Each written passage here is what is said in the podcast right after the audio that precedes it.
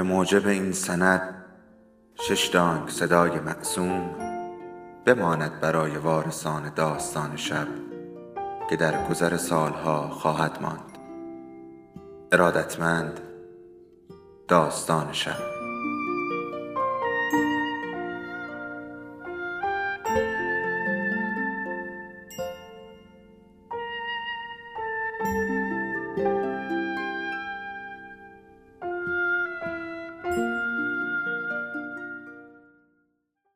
بود یکی نبود.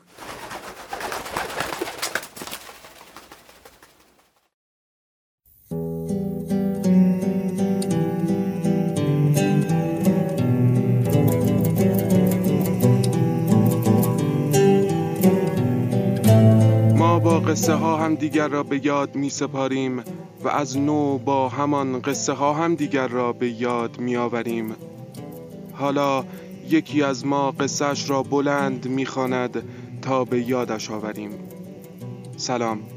اینجا داستان شب است و این صدای شماست.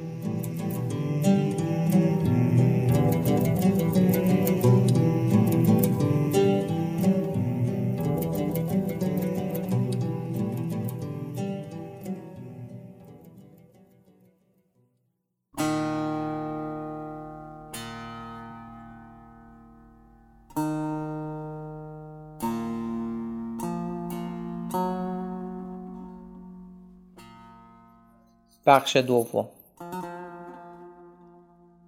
علی چقدر فرق کردی؟ برعکس تو اصلا فرق نکردی. فقط موهات سفید شده. فکر نمی کردم دوباره ببینمت. راستش رو بخوای نمی‌خواستم برگردم.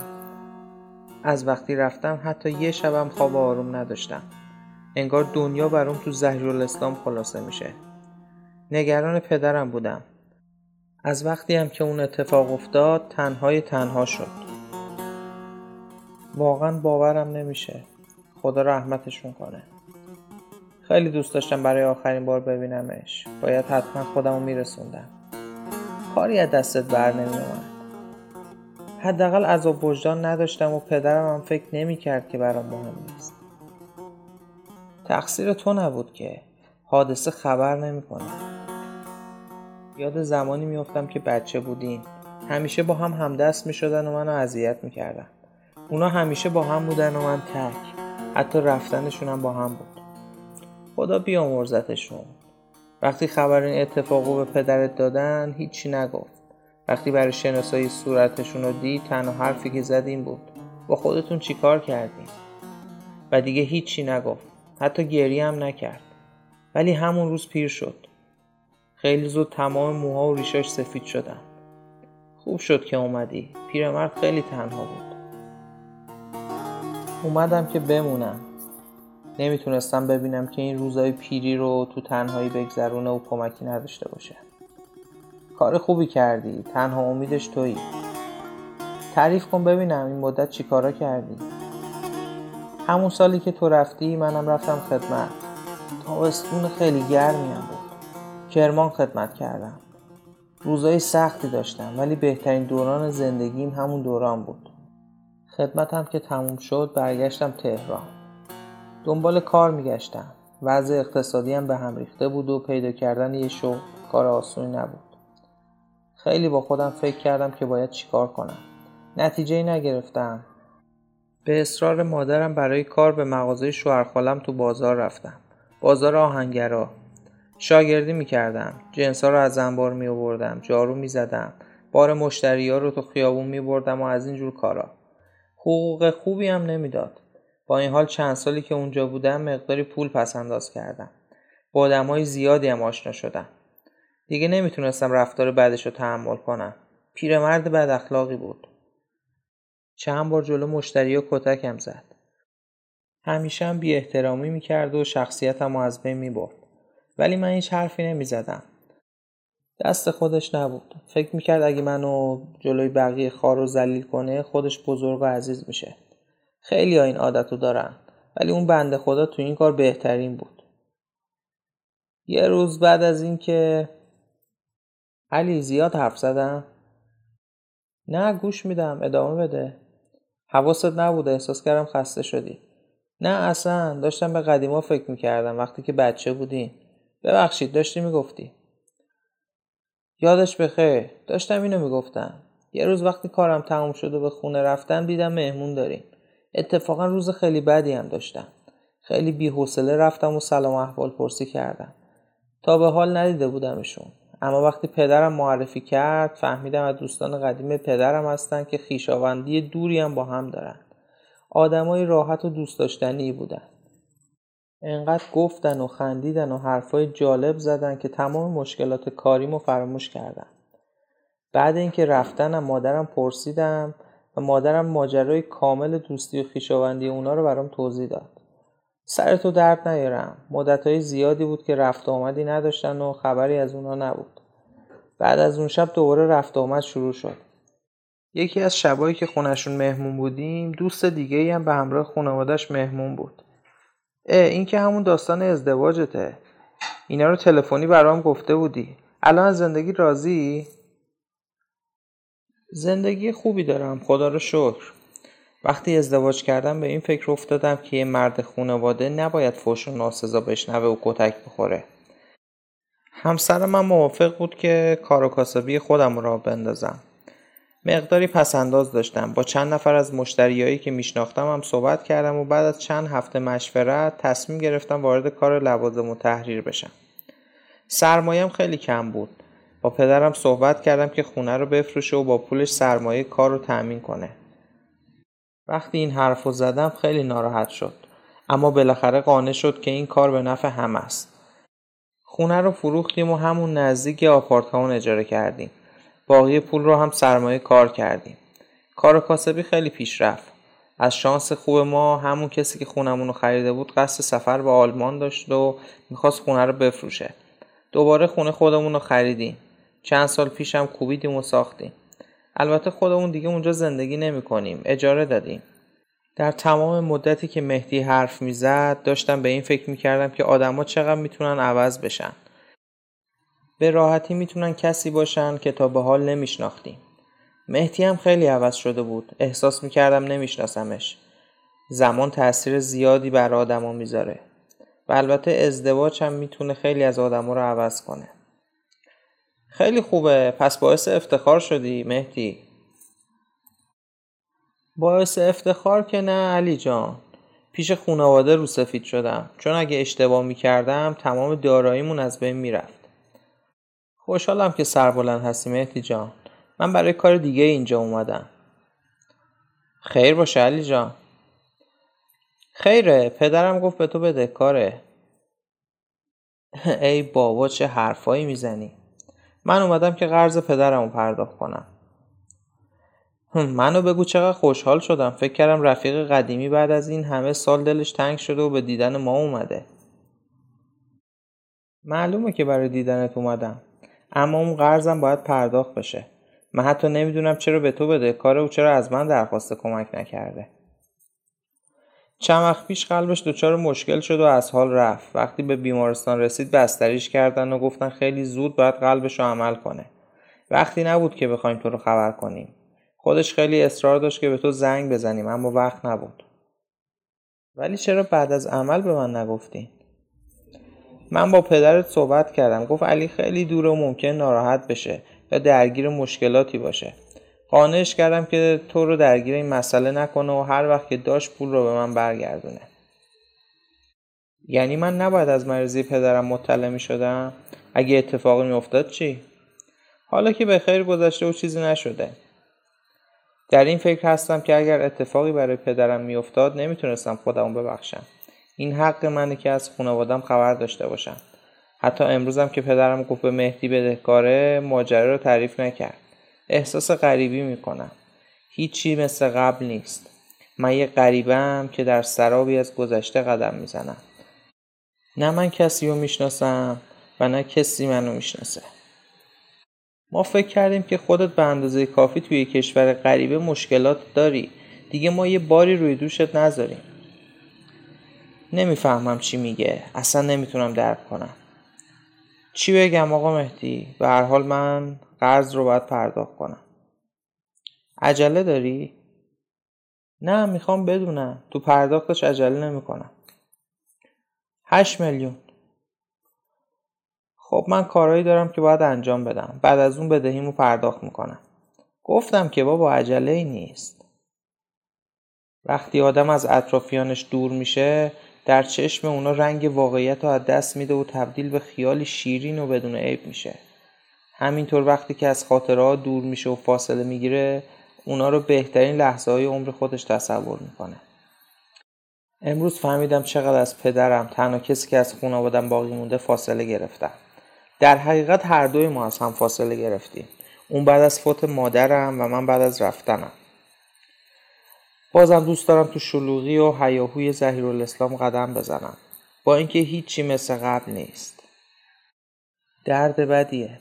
چیزایی که یک عمر باهاشون خاطره داشتم آروم برام رنگ میبازن و بیمعنی میشن. بخش سوم. ماهای اول خیلی سخت بود. نه زبونشون رو میفهمیدم نه فرهنگشون رو میشناختم. یه غریبه کامل بودم. باید تو کلاس های زبان اجباری شرکت می‌کردم. لازم بود. بعد از اینکه کلاس ها تموم شد وارد دانشگاه شدم.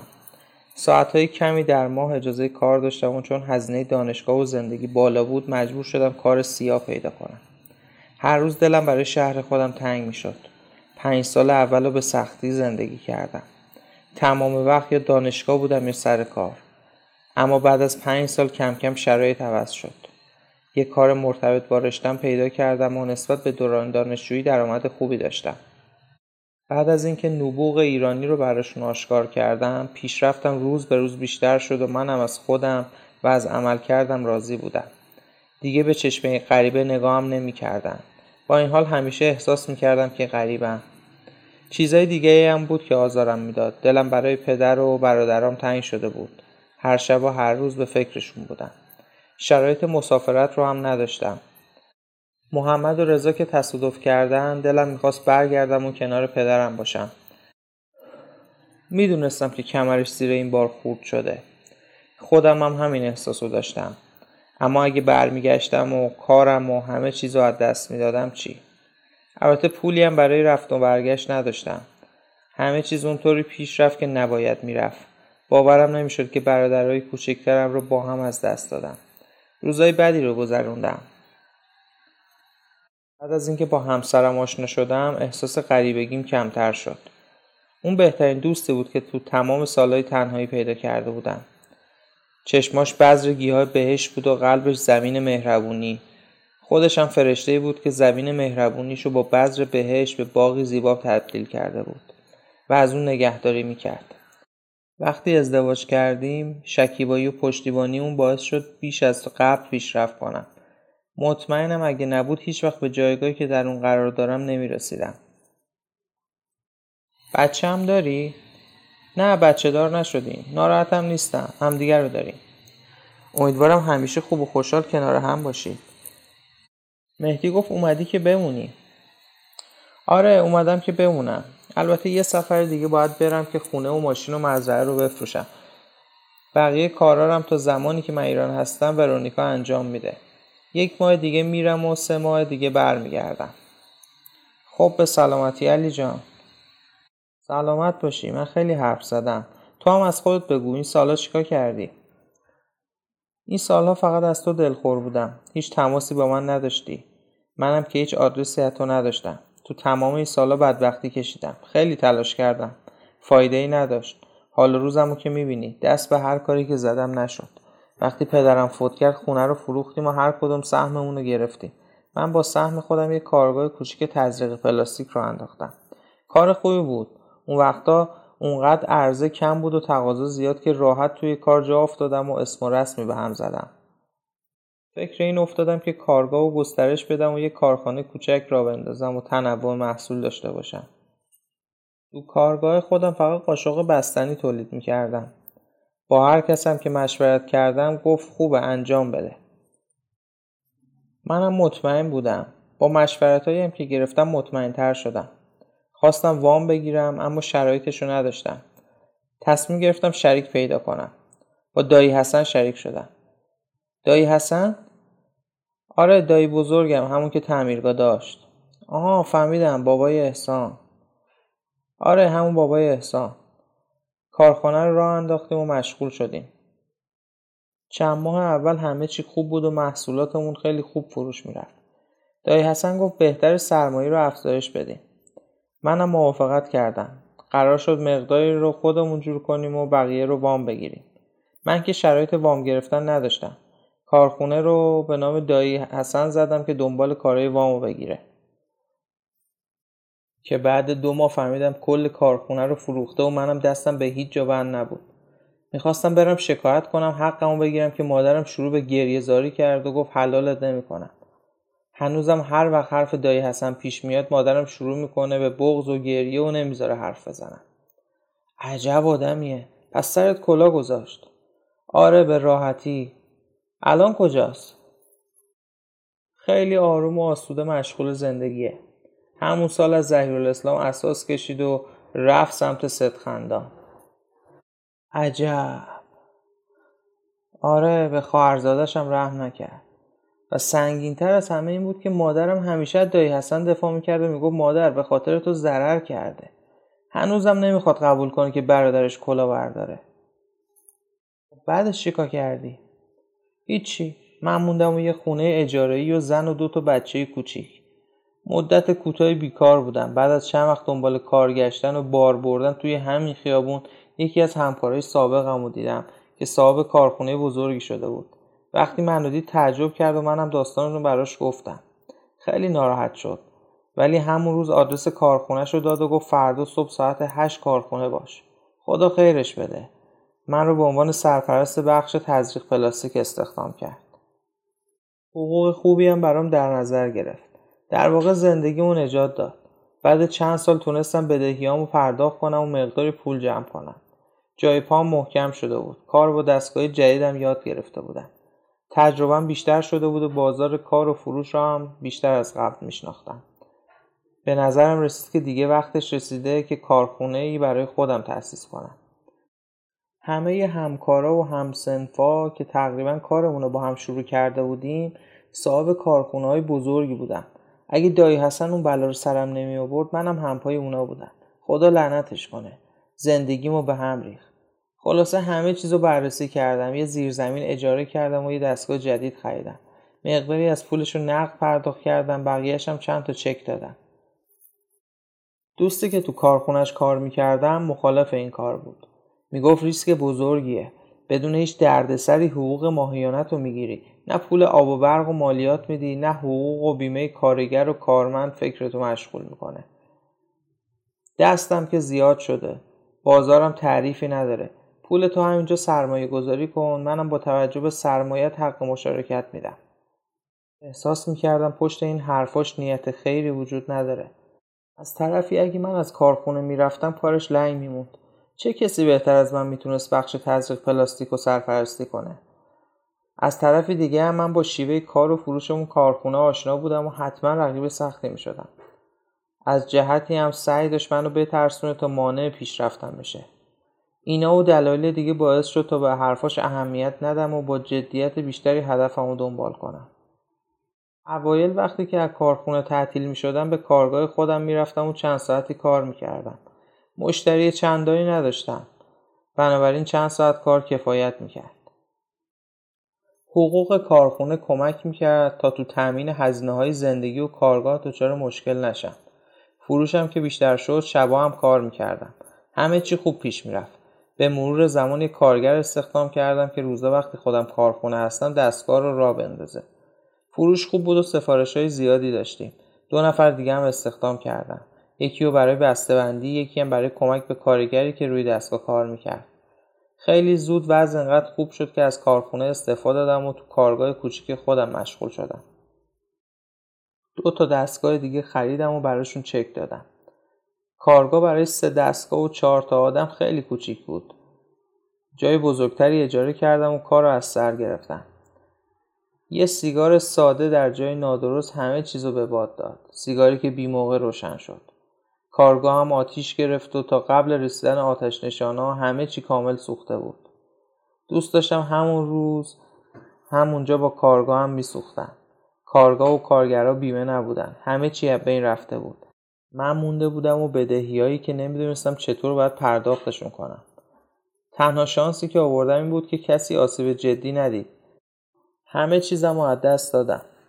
خونم و فروختم و بدهیامو پرداخت کردم. خودم هم به این روز افتادم. دارم سیگار میفروشم. ناراحت نباش. وقتی برگردم با هم کار می‌کنیم. چرا دوباره به همون کارخونه که کار می‌کردی برنگشتی؟ از این وضعیت بهتر نبود؟ شدنی نبود و نیست. تمام پلای پشت سرم رو خراب کردم. نمی‌دونستم چی بگم. دیدن یه دوست قدیمی بعد این همه سال و شنیدن داستان تلخ زندگیش چیزی برای گفتن باقی نمیذاشت. فقط به چشاش نگاه کردم و دستشو محکم فشار دادم. شاید خودش نمی‌دونست اما هر کسی خودش مسئول وضع حال خودشه. دوست داشتم کمکش کنم دوست داشتم باهاش صحبت کنم ولی ترجیح دادم برم و خودم و او رو تنها بذارم. فکر کنم شوک بزرگی برای هر دوی ما بود. با اینکه از مهدی شنیده بودم باورم نمی‌شد که دوست باهوش و با استعداد دوران کودکی شاگرد اول مدرسه دستفروش سیگاره. بخش چهارم. خستم. یاد دوران کودکی به خیر. با اینکه تو همین کوچه و خیابونا قدم می‌زنم دلم برای الاسلام تنگه. زندگی چقدر آروم و بیمنطق می‌تونه تغییر کنه. سرنوشت من اون چیزی نشد که فکرشو می‌کردم. زندگی بقیه همونطوری نشد که انتظارشو داشتم. همه چی لحظه به لحظه در حال تغییره. هیچکس اونطور که باید نمی‌تونه بگه سرنوشتش تو دستای خودشه. همیشه اتفاقای غیرقابل پیش بینی آدما رو به جای می‌بره که باید برن. من هنوزم باور دارم که آدم نقش موثری تو تعیین راه و روش زندگیش داره. اما به نظر می‌رسه مقصد دست خودمون نیست. روزایی که تو همین کوچه ها میدویدیم و بازی می‌کردیم و درس میخوندیم و خرید می‌کردیم فکر نمی‌کردم روزی برسه که آدم موفقی باشم و وضع مالی خوبی داشته باشم. هر حال تلاشم و کردم و این برای خودم با ارزشه. سرنوشت من جایی خیلی دورتر از تهران زیبا و آلوده رقم خورده بود. احساس می‌کنم همه چی عجیبه. دلم برای همسرم تنگ شده. کاش کنارم بود و شانه به شانه در کوچه های خاطراتم قدم می‌زدیم. چه خوبه که به زودی با هم تو این کوچه ها راه میریم و تو خونه قدیمی پدری زندگی می‌کنیم. زودی تنهایی پدرم بیرنگ میشه و می‌تونه دوباره خونواده داشته باشه. دنیای منم رنگ دیگه ای می‌گیره. دوباره باد تهران موامو نامرتب می‌کنه و هوای تهران رو برای همیشه نفس می‌کشم هرچند که شاید تمام اینا خوشحالم نکنه. وقتی دقت می‌کنم می‌بینم که اینجا هنوزم شلوغه. تردد آدمایی که بیشترشون گذرن نمی‌دونم می‌تونم به این هیاهو عادت کنم یا نه. شاید هم خوشحالی در وجودم مرده و فقط در گذشتم وجود داره. منم اسیر گذشته ای شدم که هیچ دل خوشی ازش ندارم. مادرم تو همین خیابون از دست دادم. مادری که با رفتنش تمام امید و آرزوهامو با خودش برد. برادرهای کوچک و دوست داشتنی هم انتهای همین خیابون جان سپردن پدرم تو همین خیابون پیر شد. زندگی همینه. با این حال خاطرات زیبای کودکی هم زنده و درخشانه. همسایگانی که هر روز به هم سلام می‌کنن و سعی می‌کنن کمک حال همدیگه باشن. قشنگی زندگی رو تو این همدلی ها میشه پیدا کرد. می‌تونم فرزند بهتری برای پدرم باشم. خیلی کارها هست که باید براش انجام بدم. باید سالهای غیبتم رو براش جبران کنم.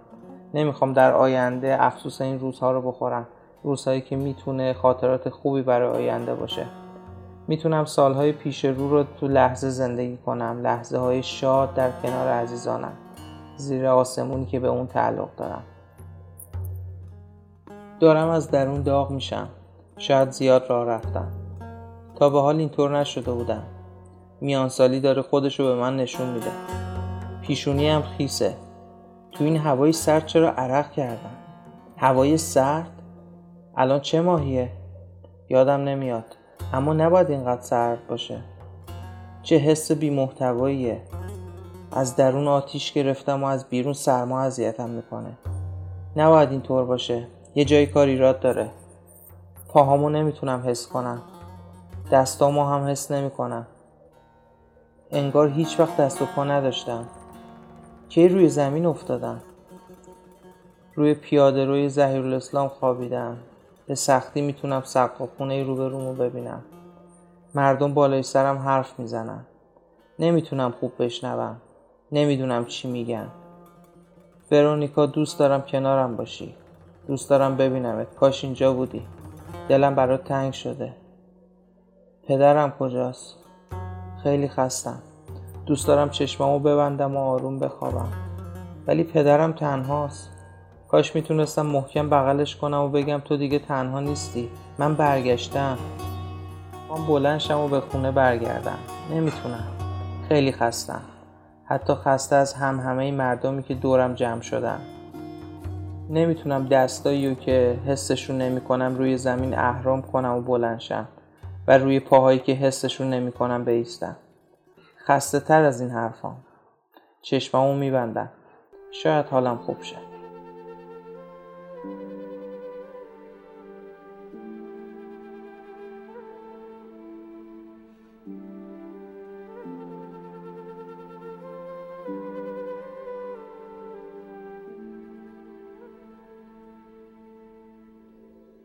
داستان شب بهانه است. برای با هم بودن دور هم نشستن شنیده شدن.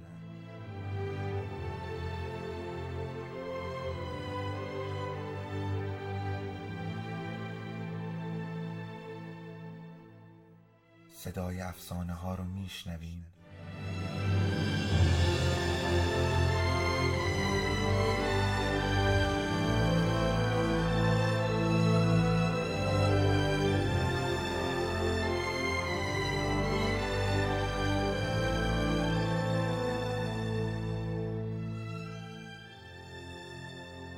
شبتون بخیر.